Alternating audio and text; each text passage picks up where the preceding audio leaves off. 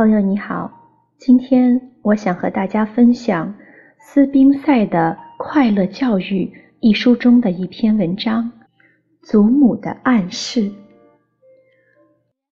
几乎是从我们一生下来，祖母就不断的发现我父亲和我身上的许多特别之处，并总是以自豪的、不加掩饰的赞赏的口气说出来。比如，这孩子太不一般了，他看一样东西总是目不转睛。看看我们的孩子，他精力多好，总是手脚不停。他天生爱干净，只要有一点没洗干净，他就会哭。哎呀，这孩子哭起来像打雷一样，太神奇了。几乎所有孩子都有的表现，当然，这是我后来才知道的。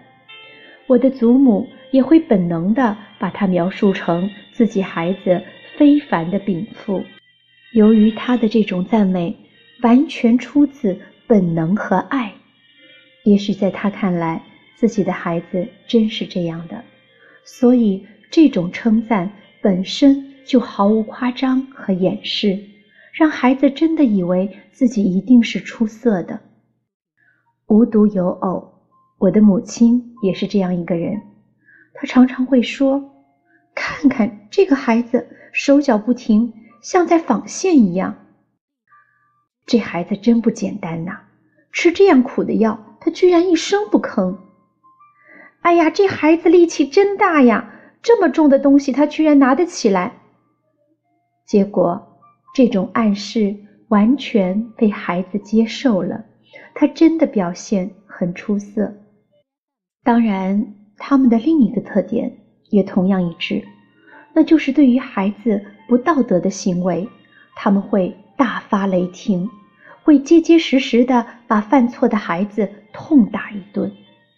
也许是他们从根本上给予了孩子过高的暗示，有时。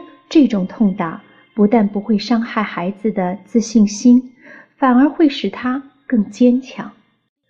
后来我才发现，这一类女性极具教育天赋，她们几乎是本能的把一种积极的暗示不断的、自然的传递给孩子，同时又不失威严。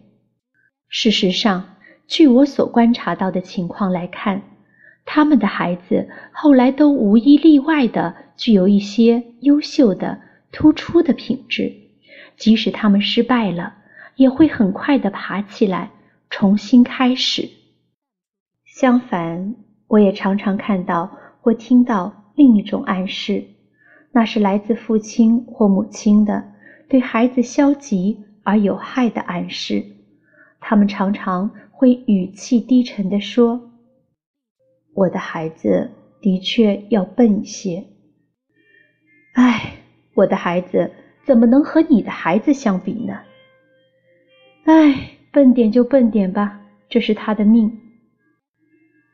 听听吧，世界上没有任何话比这更让孩子伤心的了，连命运都给孩子断定了，特别是这种话是从他的父亲或母亲口里说出的时候。